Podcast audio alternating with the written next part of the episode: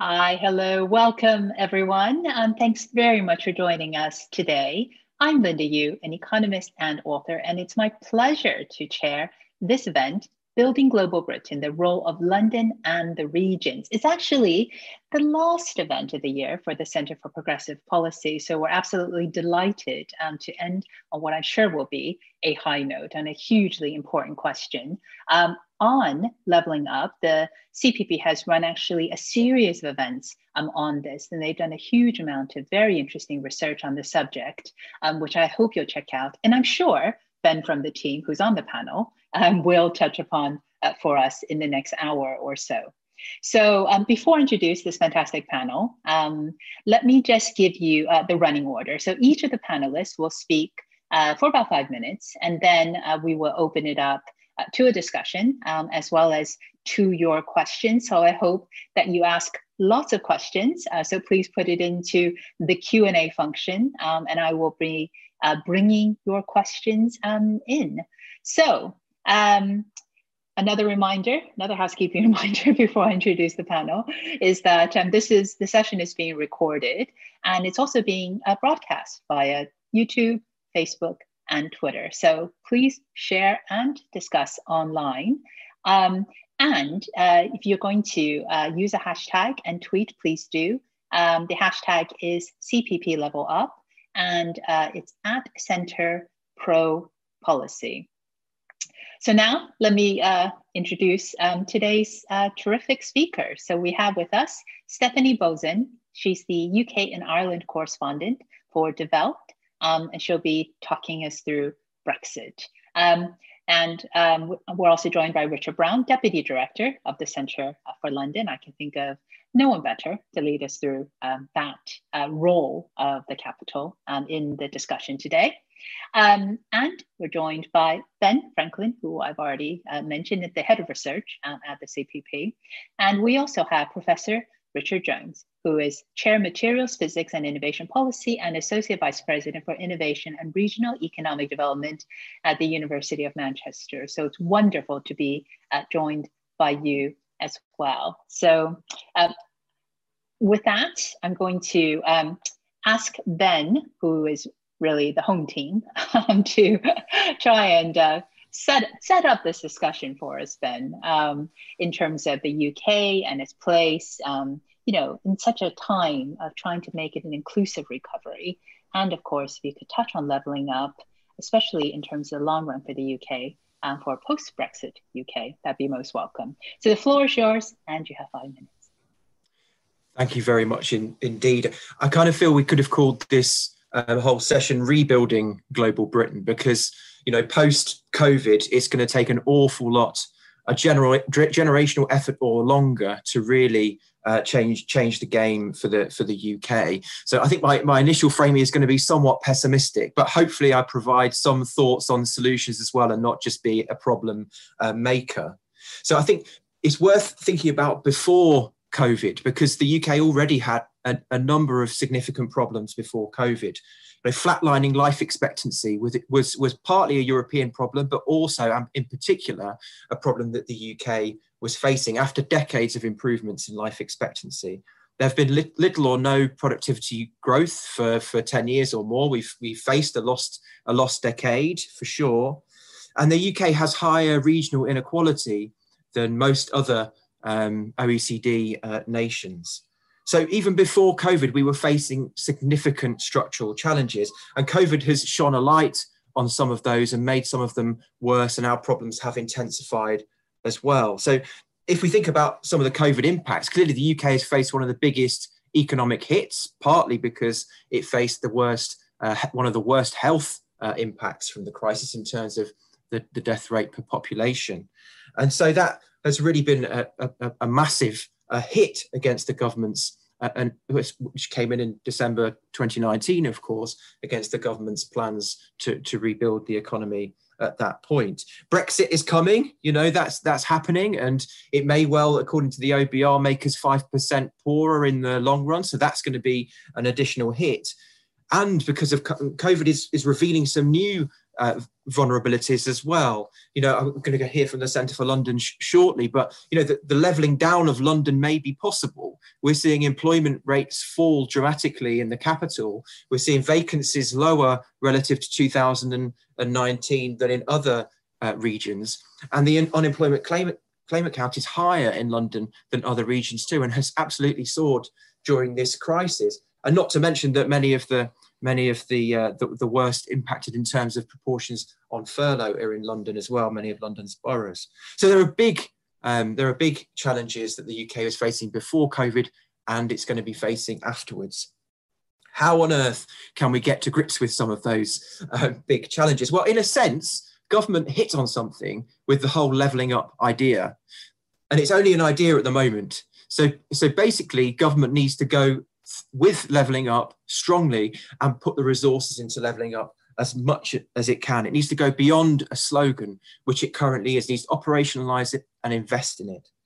You know, we are facing the worst economic crisis in three hundred years in terms of the level of, of fall in our in our in our G D P.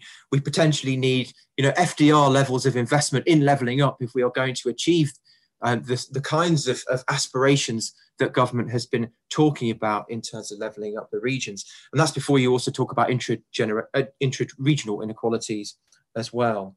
So if government are going to provide that kind of level of funding, and there is, you know, there is a bit of consensus now across the economics profession that fiscal stimulus is required post post this crisis, and we've we've hopefully therefore learned our lesson from two thousand seven and two thousand eight. Where should the government prioritise its its levelling up money? And it requires more than the four billion levelling up fund that was mentioned uh, earlier uh, last last week. So priorities that the C P P have been particularly uh, interested in is, is around adult education. You know, traditionally we've been a higher education country, but there's huge inequalities in educational attainment, and that is one of the core reasons why certain places are lagging uh, are lagging behind. Public health in the round, not just talking about the N H S, which is, you know, seems to be the only game in town, but we desperately need to transform ourselves from what what we have, which is a sickness service, to a true population health system. And that means a health in all policies approach, economic policy and health policy properly integrated with one another. And another area that we've been really pursuing is around this notion of community infrastructure. You know, think Sure Start, for example, which has been such an important community hub, which was culled uh, after two thousand ten, but has since been shown to improve educational attainment in the poorest areas and health outcomes as well. These sorts of community assets have been decimated um, and left us in a very vulnerable position when COVID um, kicked off. So they're the, the three core priorities that we're interested in. Clearly, there's a huge amount more to be done in, in broader infrastructure spending, um, in the Green New Deal, although twelve billion is clearly not enough. But crucially, we also think that the, the way that investment is done cannot just be from the centre anymore. You know, it's about places having agency and being able to control their own destiny more than they have in the past. So not only do we need a proper levelling up New Deal, but we need it to be done from the regions and from the places themselves as well. So just a flavour of the huge challenges and some of the potential solutions to some of those challenges. Fantastic introduction. Thank you very much, Ben. Um, so there's a huge amount we need to, uh, to try and tackle. And um, we're going to have Stephanie uh, speak next to start us um, on thinking about um, the framing, um, the impact of Brexit. So Stephanie, the floor is yours. Thank you, Linda. Thank you very much. Um, yeah, I'm, I'm a bit here of an outsider, obviously.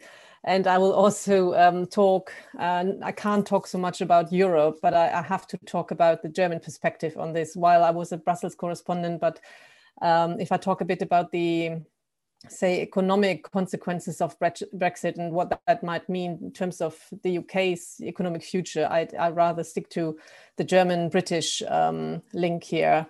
Um, As was said before, the, uh, the impact of either a no-deal Brexit or a Brexit with a thin deal, and we will maybe know a little bit more tonight, um, could be around, according to Bloomberg Economics, around seven percent uh, shrink, uh, shrinking of, of G D P. And only yesterday, there was the la latest uh, collateral Brexit damage was uh, announced by Ineos, who decided not to build their next flagship car in Wales, but in Germany. So that was good news for Mercedes. Uh, and it's just one story of, unfortunately, many that um, British companies are increasingly resettling in Europe, or if they don't uh, settle in Europe, then at least they open European branches, and therefore, especially for London, uh, that means that high-skilled jobs and therefore money and taxpayers' money and so on is going away from London and somewhere else to, to the continent. Um, the, the German industry, um, this is interesting, and especially if you compare it to um, to uh, the, the British industry, there has been a long time already preparations for Brexit. So I can remember talking to German industry two years ago already when they were trying to restructure their business uh, with the U K market. Um, this might also have to do in this instance with the federal structure of Germany, because you have a lot of local even and regional, they're called Industrie und Handelskammern. It's like industry and trade chambers that have members and inform their members very early on what Brexit might mean. Of course, Brexit always had to mean no deal, because um, there was never clear what it was really going to look like. So companies have been preparing for quite a long time. And I remember talking uh, recently to the head of the German, uh, to the uh, trade committee in the European Parliament, who confirmed that sixty percent of German companies have already restructured their supply chains with the United Kingdom.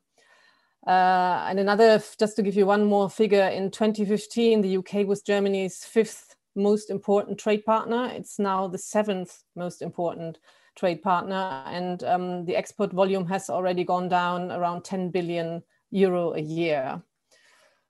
Um, but of course, there are also a lot of opportunities, and I don't want to sound like um, Brexit is going to be only only negative. I can feel in some areas really, um, yeah, a, a feeling of a new begin, beginning, a new chapter. I just spoke to a company over the weekend who have been approached by, I can't say who, but a, by a British regional uh, government to invest uh, in, in, in that region with a lot of tax incentives. Um, And the U K is such an important market for the German uh, business sector, because it's very dynamic, it's very inventive, and there will always be lots of interest to, to invest and work in the U K and with the U K.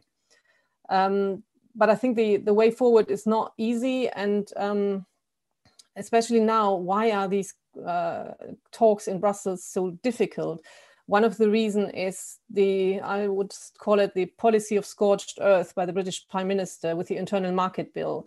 I think it is a bit underestimated, the effect of the, um, of the Internal Market Bill, even though it was now withdrawn, but this has caused a lot of uh, loss of trust in, in Europe. And that's why now the Commission is even more than ever insisting on very strict rules, how to make sure that um, neither side can um, break the, the treaty that is um, supposed to be done very soon, hopefully. Uh, and um, this morning, actually, I, I chaired a panel, and this is one more small anecdote I briefly want to tell you, um, by the Scottish Royal Society of Arts and the Scottish Business Hub in Berlin. And you can see that in the background, there's already a lot going on of initiatives, of seeing where you can work together on, on a bilateral level, um, whether it's now mainly between institutions, academic research, um, but also increasingly, uh, for example, green energy is very big. The German hydrogen strategy with billions of euro, they are looking for places to invest um, where you can produce hydrogen, green hydrogen, which Scotland, for example, is one of the best places to do. Um, so there are a lot of opportunities, I think, um, but with less exchange and more hurdles, there will be less income and less investment in the U K. And therefore, I think the, the for the time being, it is, it is going to be challenging. And talking about the leveling up agenda from a European perspective, so of course, it is difficult to understand why in a time where you want to level up, you make yourself life so difficult. Thank you. Thank you very much, um, Stephanie. Um, I now want to bring in uh, Professor Richard Jones uh, to give um, a regional economic development um, framing uh, to this issue. Um, you know, we heard Ben say earlier um, that it needs to start um, from uh, the regions. So the floor is yours. Thank you. Yes, so I, I really am going to start in exactly the same place as Ben. I think we won't get anywhere towards uh, building better, building back better, unless we address these really deep-seated uh, problems that the U K has. And I think the U K's regional economic disparities and the decade-long stagnation of productivity growth are really central to the, to the problem. I do want to stress how much the U K is a divided country. We've got a greater southeast, London, southeast, parts of East Anglia, which essentially look like a prosperous northern European country. But in economic terms, much of the rest of the country uh, is underperforming, performing in some cases worse than, uh, the, the, than the eastern provinces of Germany, more on the level of southern Italy or Portugal. And I want to stress this imbalance shows up mostly in productivity. I'm not, I, I'm not here to have a kind of northern whinge about living standards, but it's actually the productivity that where this shows up. And that's because uh, the U K runs a very effective transfer union. So uh, uh, the greater south, it's only London and South East are the only regions of the U K that actually contribute more to the government than they take out. So in a sense, the U K is an operation in which money is generated in the in the greater South East, and it's shoveled up to the rest of the country to, to even out those living standards. Now, what's paradoxical is that we transfer money to cover current spending, but when we concentrate on, on the investments that we'd need to make to drive productivity growth, those investments are concentrated in the already prosperous greater southeast. So I focus on research and development because that's what I'm interested in. It's not the only thing that matters, but I think it's important as something associated with high value companies that operate at the technological frontier and those companies that are the ones that uh, drive productivity growth. And when we think about R and D, we, we, we need to understand the U K has changed over four decades from one of the highest R and D intensity countries in the world to a position uh, which lags behind both uh, uh, traditional comparators like uh, uh, Germany or France or the U S A, uh, increasingly behind Uh, East Asian companies, uh, countries like Korea and China. And uh, in the in the international league table, we're now between the Czech Republic. And that R and D intensity, if we look at the public sector R and D intensity, that's concentrated to an astonishing degree in London and the two south sub-regions containing Oxford and Cambridge. Nearly half of public R and D spending goes into those, uh, th those places. And as a result, Cambridge is a fantastic, prosperous, knowledge-based economy that is a, a great asset to the U K and indeed to, to, to Europe. What's even more curious is that public spending is more concentrated than private sector spending. And so we've got regions like the Northwest have very high, high very productive R and D intensive in industries, chemicals, pharmaceuticals. Uh, East Midlands you could look at in terms of uh, aerospace and transport equipment. Uh, and here we've got places that have the potential to have stronger innovation systems than they currently do, because the public money is not following the market signals that the private sector is making. Uh, then we've got regions like Wales and the northeast where we just don't have enough R and D, whether that's public or private. And the kind of scale of the disparity, Ben, Ben talked about scale, a back of the envelope uh, calculation would say you'd need about four billion a year of extra revenue spending in R and D to level up R and D spending across the regions. So uh, Brexit, we can't not talk about Brexit. Some of our highest productivity sectors are particularly integrated in global value chains, and thus they're going to be at real risk. Uh, the auto industry, of course, has made a fantastic turnaround since uh, the end of the two thousands.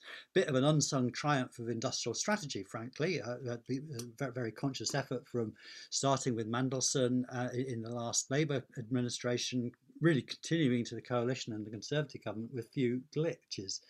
Uh, We're getting a hard lesson now, I think, about the degree to which uh, we can talk about technological self-sufficiency. Uh, and I think subsequent world events, not just Brexit, but we look at the turn against China, are really uh, giving us a, a, a bit of a, a shock, I think, about the extent to which that technological sovereignty has been lost, if I can put it in that. You know, we talk about sovereignty a lot. And I think policymakers don't understand that. I don't think there's a full understanding of the degree to which the auto industry is so integrated in European supply chains, the degree to which chemicals industry, a, a very, uh, I think, an unsung sector that's very important for the U K, not really appreciated by policymakers at all, uh, the, the, the degree degree to which that is integrated in European supply chains and indeed regulatory frameworks through through REACH. So uh, I think we're going to have to uh, think about, you know, we, we are going to have to rebuild our economy to build some more technological capacity, but we're a small country in a big world, so we need to think very deeply about how, what our place is going to be. So I think we're going to need to, uh, to, to, to rebuild regional innovation systems is a really big part of uh, levelling up.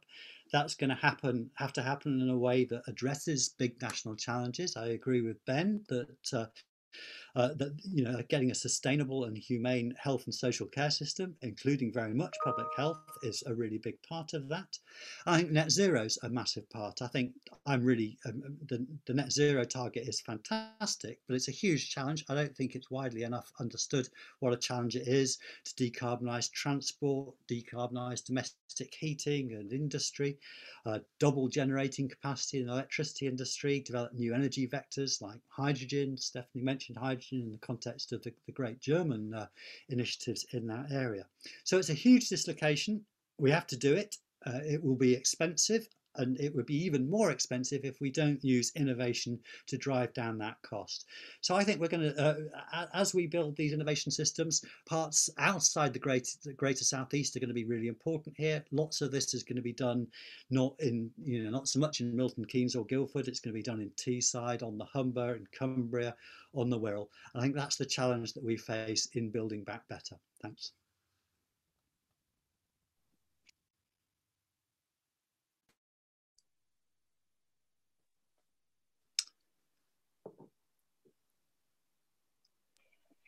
Thanks very much, Richard. I did the thing which always happens on Zoom. I think I've unmuted myself, which I clearly did not. So I was just about to, I was just saying to everyone, please um, use the hashtag um, C P P Level Up um, and uh, follow uh, at Centre Pro Policy and, uh, and start an online conversation. And please, if you have questions for the panelists, please also pop those into the Q and A box, and we will turn to those very shortly.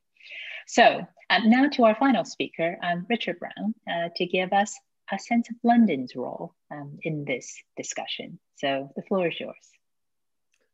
Uh, thank you very much, Chair. I'm just going to switch off self-view so I don't um, watch myself gesticulating at the camera, which is something I particularly hate.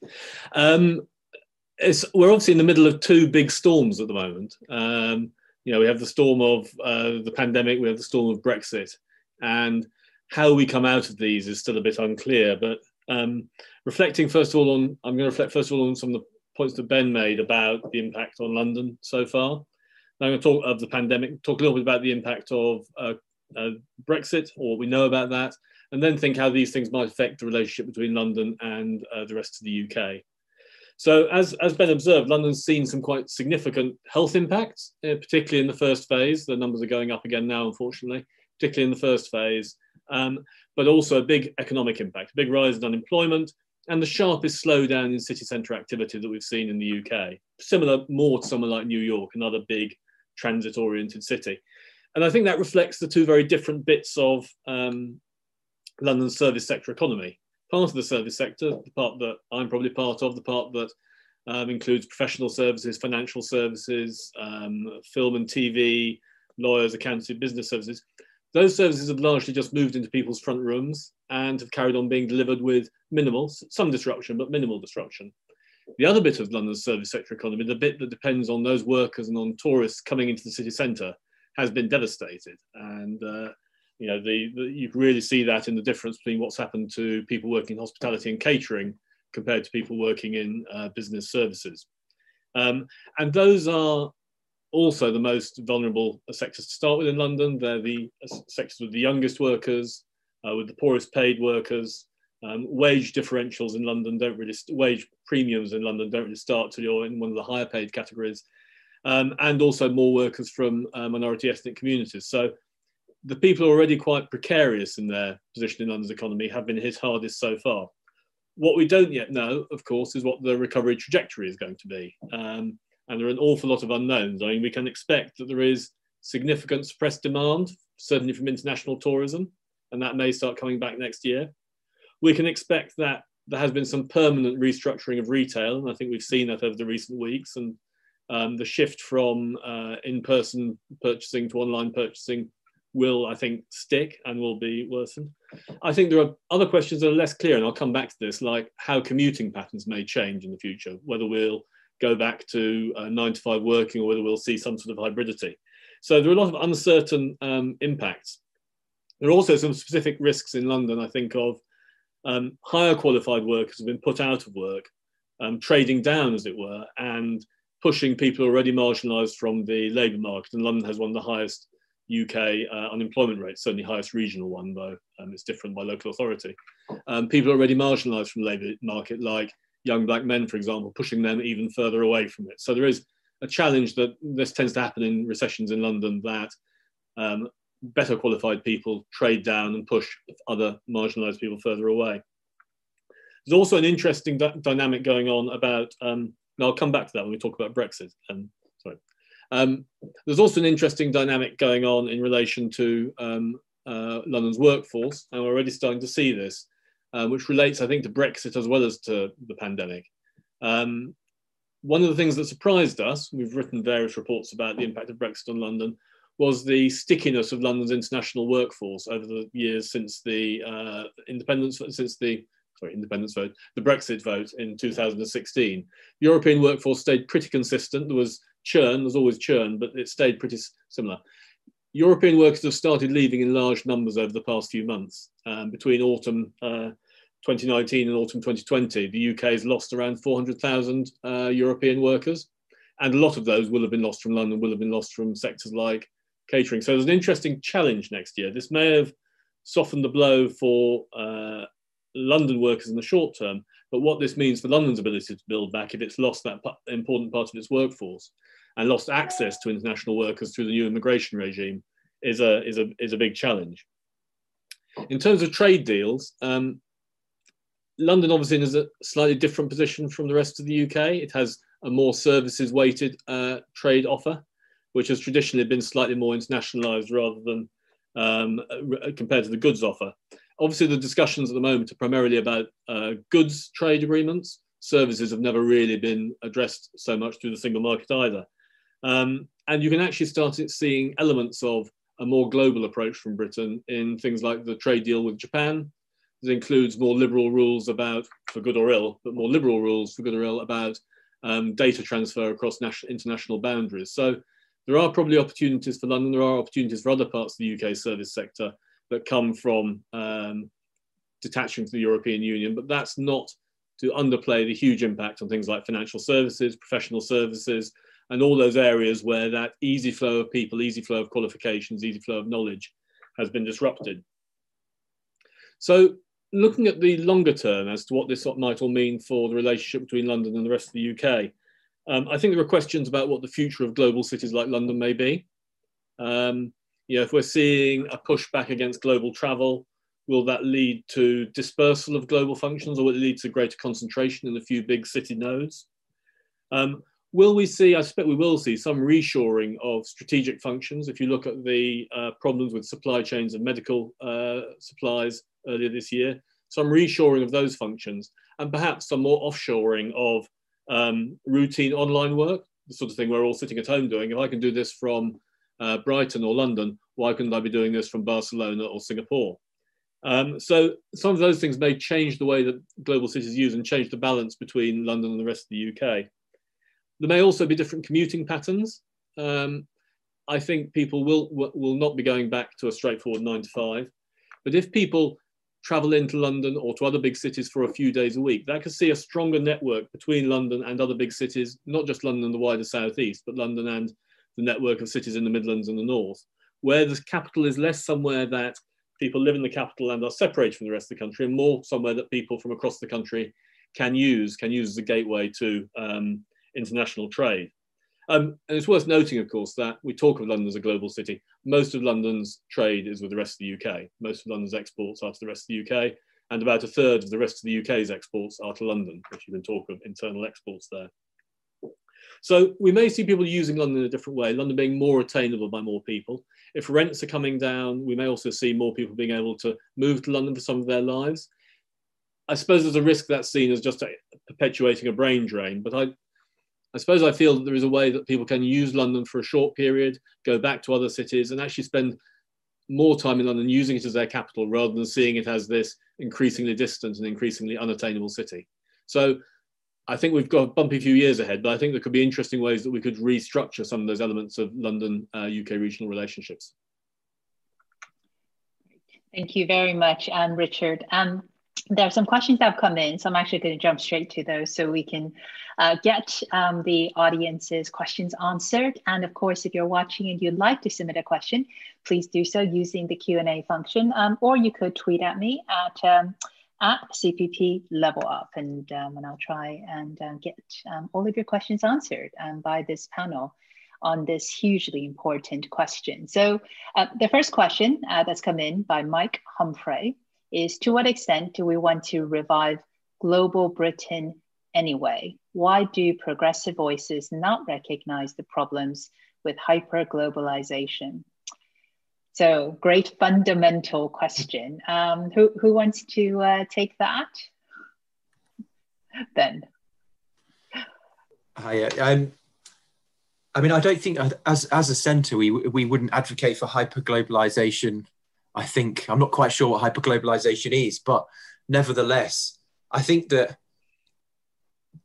Brexit will make us poorer as a nation, um, and so you know how we benchmark ourselves against other nations is is a lot of, about how we feel as well. So you know, if if we are, for example, uh, the incomes of people in the U K therefore shrink as a result of um, of Brexit, then that's a problem. You know, that's a that's a, that's a material and economic problem. Um, but I think you know, from the centre's perspective, we see progressive policy in a much broader way than than about trade. You know, it's we can do a huge amount internally to improve the lot of people um, who live in the U K. You know, there is ways that you can um, invest. Uh, public, publicly invest to support some of the things that government have been talking about in terms of levelling up.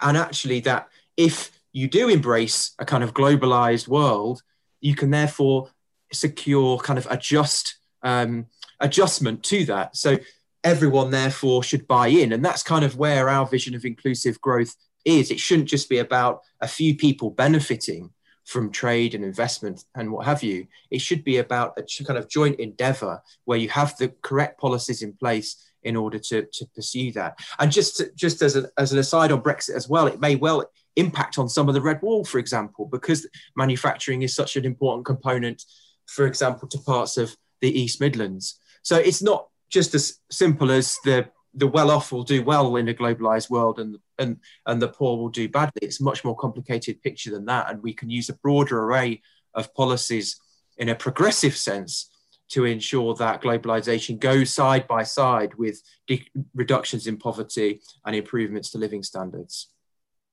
Thank you, Ben. I mean, I think it's a great question that gets um, essentially at the heart of what we're discussing today, which is, um, I suppose, um, Stephanie mentioned maybe later on today, we'll find out if uh, there's a deal or not. Uh, but either way, the transition period looks like it's ending at the end of the year. So looking at a post-Brexit future and knowing that glo uh, globalization, which have had periods of, uh, I think Danny Roderick describes hyper-globalization as the period of the nineties and two thousands, when you had this massive increase in foreign direct investment and opening up, especially of emerging markets, and maybe you know, and not maybe, but certainly less consideration was given to the distributional impact of these massive shocks of the integration of China, of the, um, you know, the, the broadening um, of world markets, and the leveling up um, agenda, um, you know, is, is trying to, I think, address, you know, some of that, which um, we know globalization creates losers. Um, that's been known since the days of David Ricardo.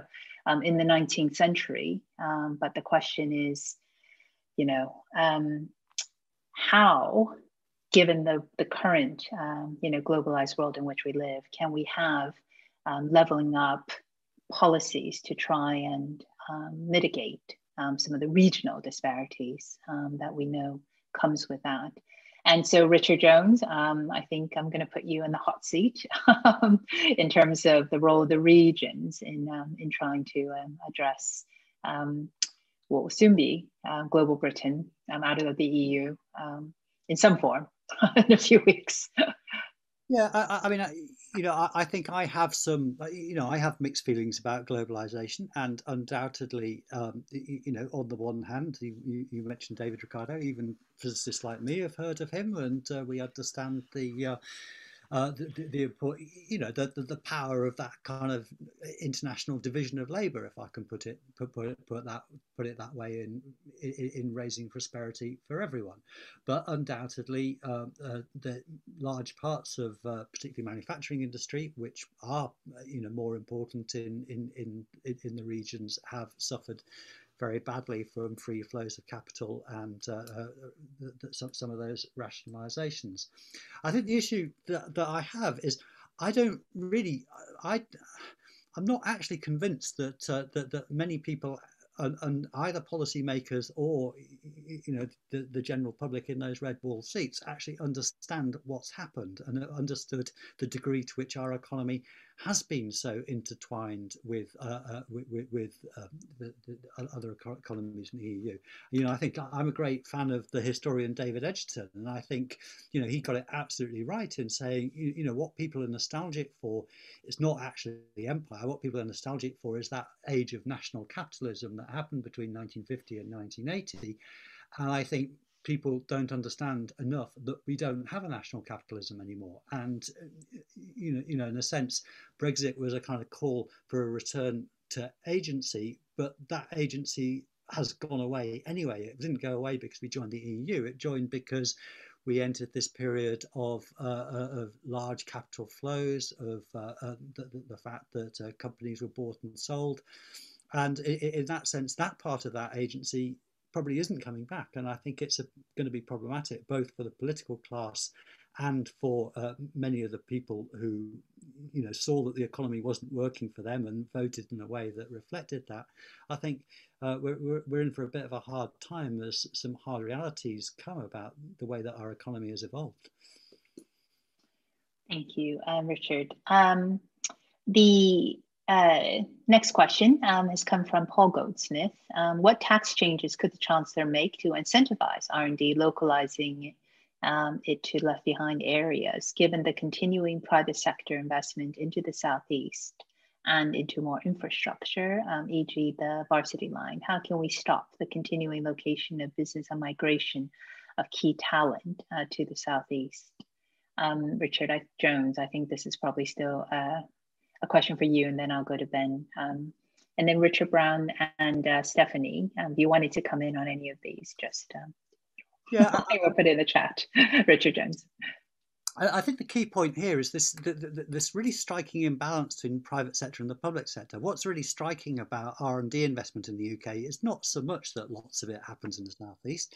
You know, I think, uh, you know, agglomeration effects are, are, are important and powerful and, uh, and should be exploited. It's the fact that we're kind of under, we, we've got lost agglomeration effects that we're not taking, uh, to, taking care of. I mean, it is very odd. You know, the East Midlands is in many ways a very R and D intensive place, but it's only the private sector that's investing. Likewise, the Northeast. I mean, Cheshire is a fantastic, is a real outlier. It's a fantastic, uh, it's a very prosperous little piece of regional economy. It's driven by the private sector almost entirely, and there's almost no, very, very little uh, public sector investment.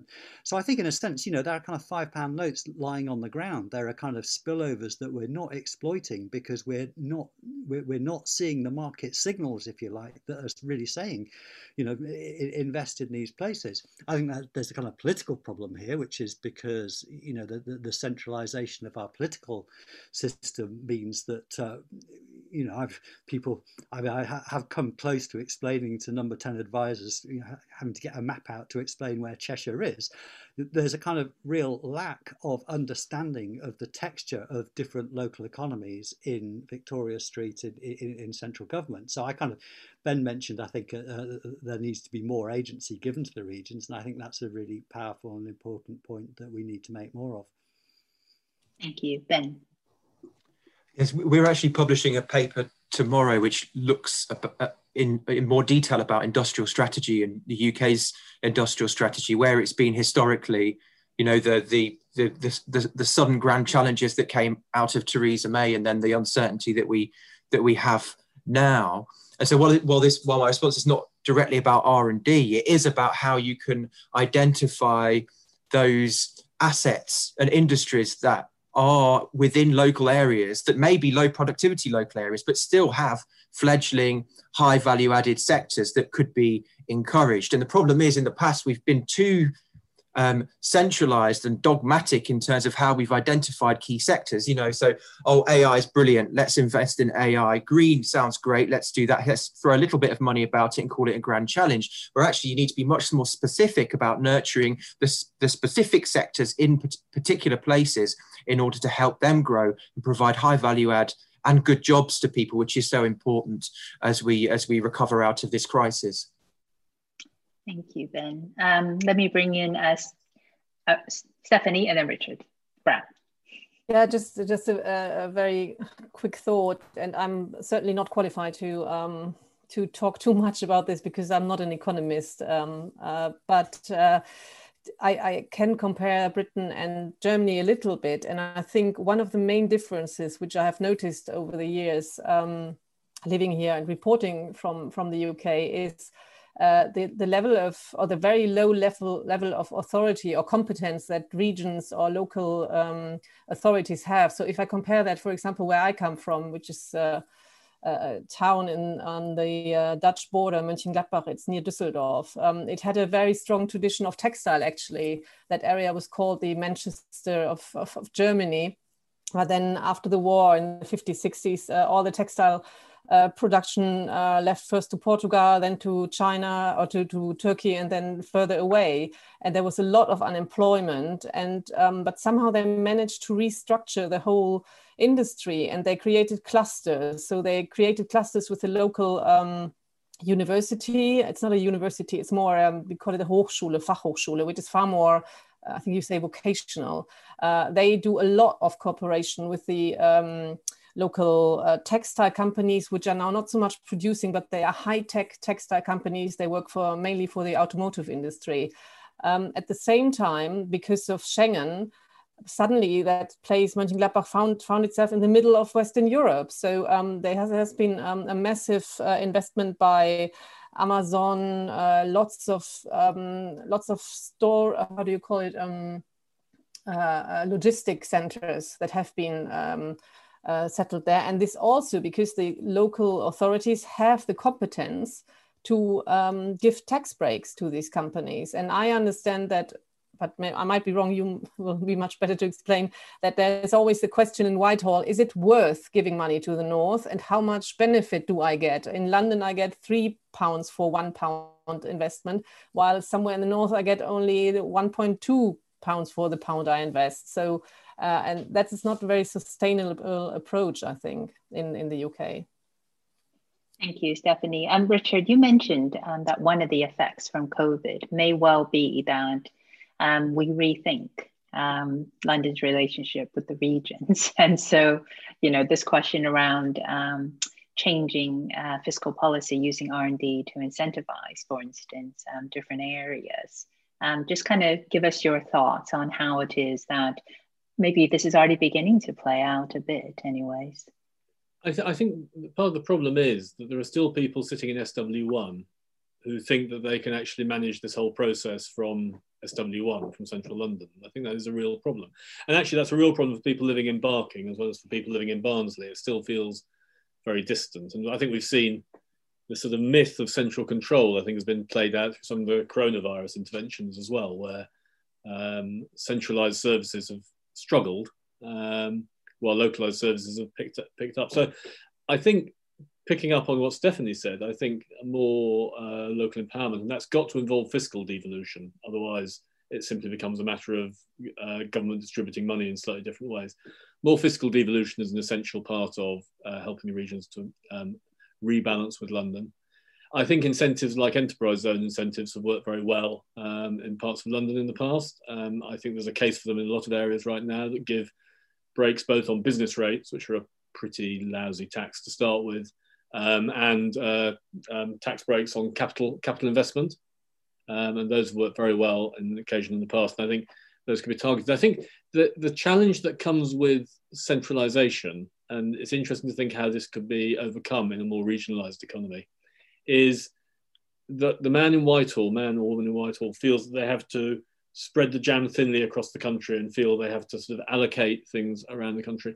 And I don't get the I don't get the impression of that sense of regional specialisation that uh, Stephanie talks of in Germany, actually being able to operate very easily in England. And that's partly about geography. We have a big cluster of urbanised areas in the northern middle of the country. Um, but I think it's worth thinking how greater regional power could actually enable greater differentiation and greater cooperation, rather than simply all trying to bid for the same pot of money from Whitehall among, among northern leaders. Um, so I think probably the politics and the political economy of uh, the U K's regions need to shift, as well as the incentives from central government.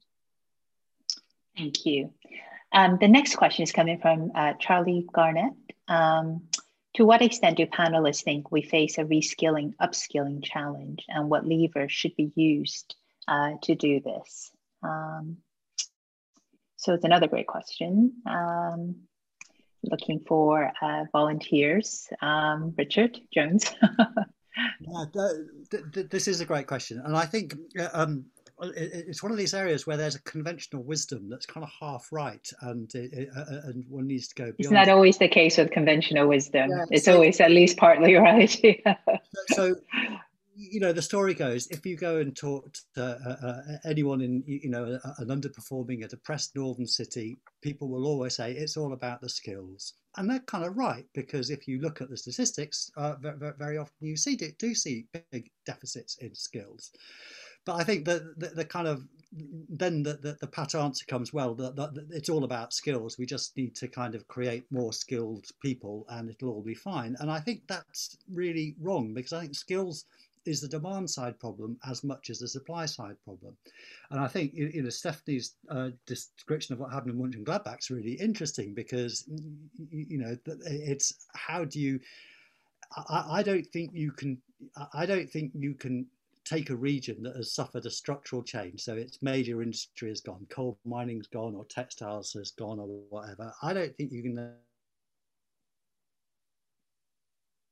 just need to all learn how to code. I don't, don't, don't think it works, because you have to create the demand for skills. And so I think what we need to do is to have an innovation policy that's much more joined up with a skills policy.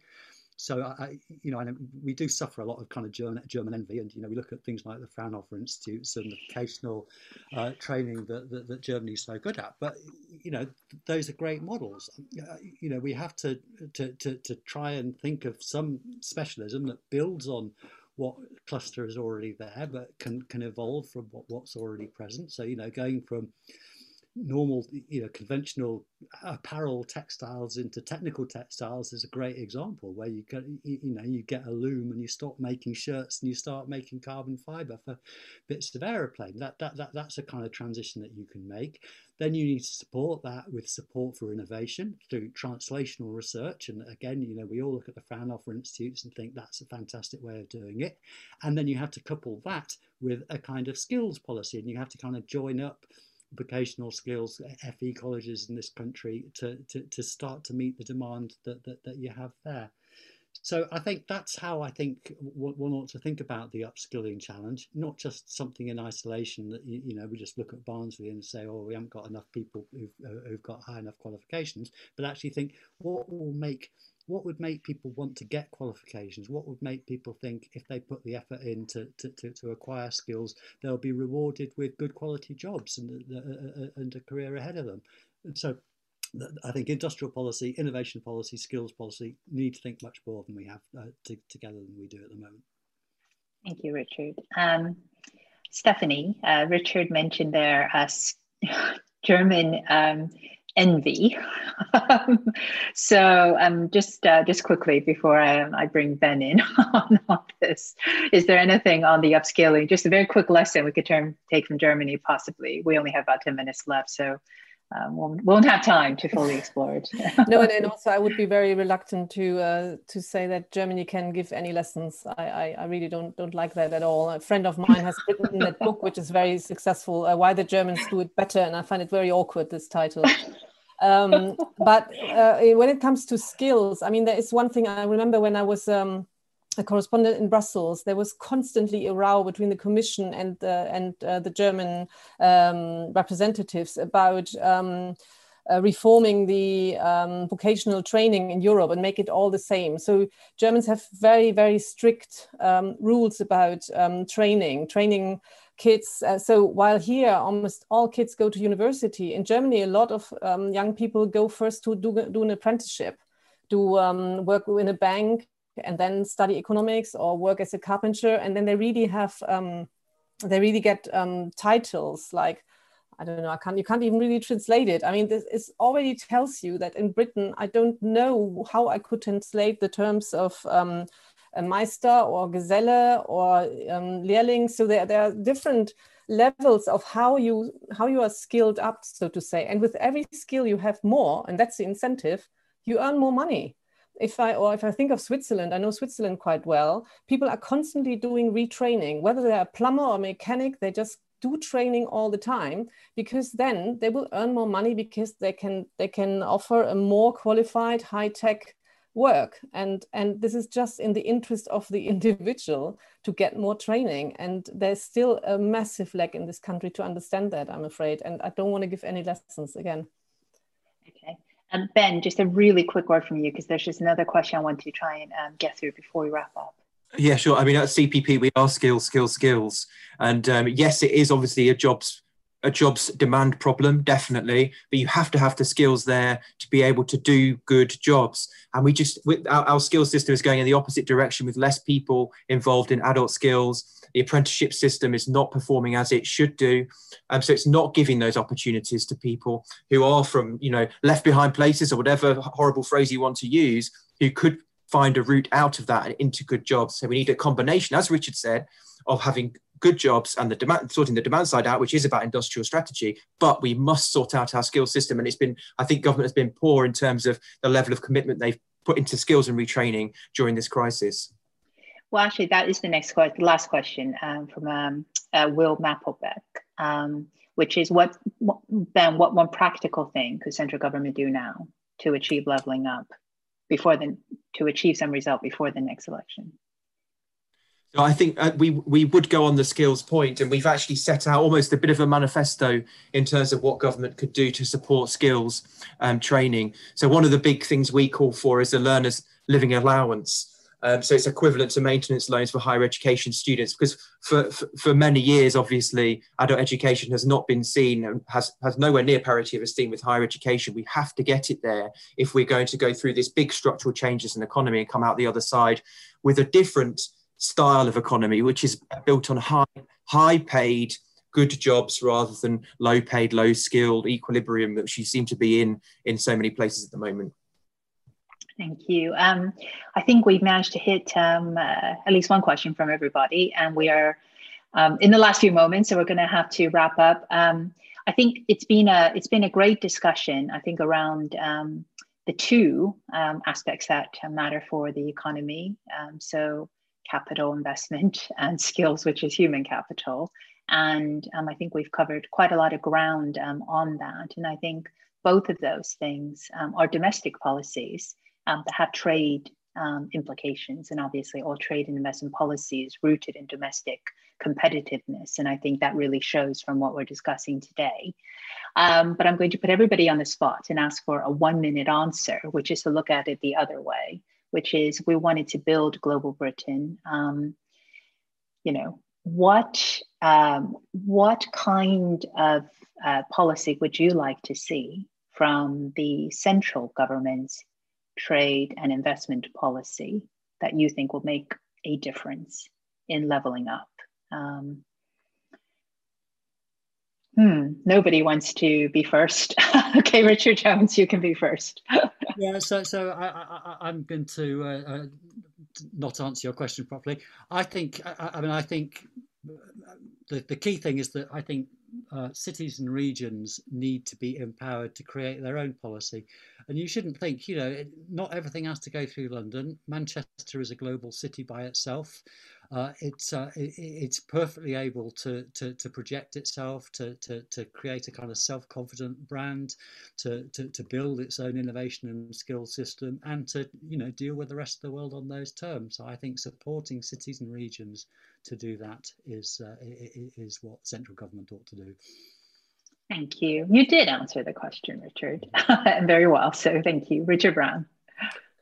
I think, and it's not quite it's not quite answering the question either, but I think, I'm beginning to think there's something wrong with my question at this point. I think devolving, well, I think it's because none of us know. I, I certainly don't know quite enough about the intricacies of trade policy, but I think actually looking again at um, looking together at um, immigration and skills together, I think actually think, allowing cities and regions more control over their own immigration policy is another area that we should look at, because I think at the moment we have Um, a by default relatively closed immigration system coming in. I think actually allowing cities to compete in, in which, which ways they wish to open them, themselves up to talent from across the world would actually be really interesting, would actually start to shift the terms of debate that's proved quite toxic in this country.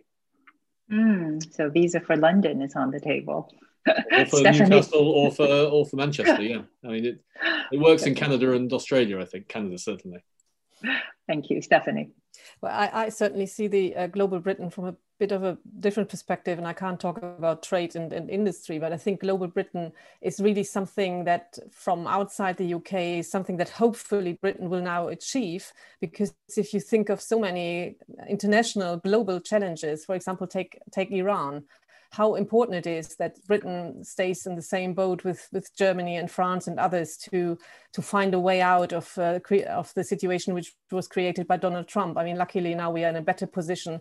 But while it sounds like what has Iran got to do with uh, Newcastle, it has a lot to do with Newcastle because it means stability. Or if it's, for example, from a German perspective, the security on the eastern flank of Europe, and what Russia is doing, Britain is really needed. Britain's intelligence, Britain's security capabilities, everything is needed, because stability in Europe means that people get jobs and that you can invest. And, and therefore, global Britain is very, very welcome. Thank you, Stephanie. Um, Ben. Uh, yeah, I, I think making levelling up real is, is the answer here. Government has already posed part of a solution by talking about place. You know, the, it's the first time that we've really seen place take such a central role in a in a campaign and post-campaign. It has to really operationalise it and deliver the investment in it. Otherwise, what we're going to see in ten years when levelling up hasn't happened is, again, a bit of a race to the bottom in terms of gutter politics. And that we just cannot abide, and it doesn't do us well in terms of our global standing either. Thank you. Thank you. Those are great answers, by the way, um, to, uh, to finish this um, really interesting panel. I think uh, my two cents worth on this is um, one of the um, projects that I lead is I'm chair of the L S E Economic Diplomacy Commission, which looks at the U K's uh, trade and investment policies. And one of our interim recommendations is actually for investment policy, foreign investment policy, uh, to be decentralized, um, to have it to be devolved. So just like in Germany uh, and in China and other places, uh, localities can set uh, parameters and try to attract um, investment. They know their areas best.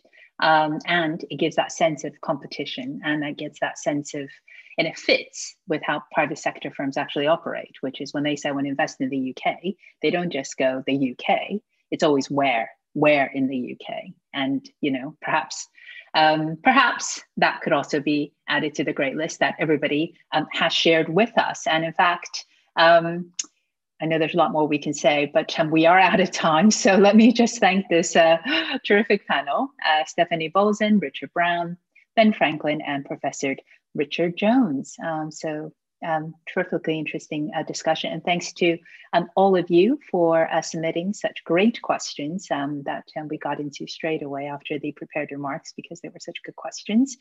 And I want to um, thank all of you for tuning in um, and to give us, uh, giving us your time. And I hope that you will also join us for uh, C P P events um, in the new year. So thank you all. And there's some web link uh, in the chat um, if you want to uh, click on that um, and check out some of those events. So Thanks again uh, for tuning in, and thanks very much to a terrific panel.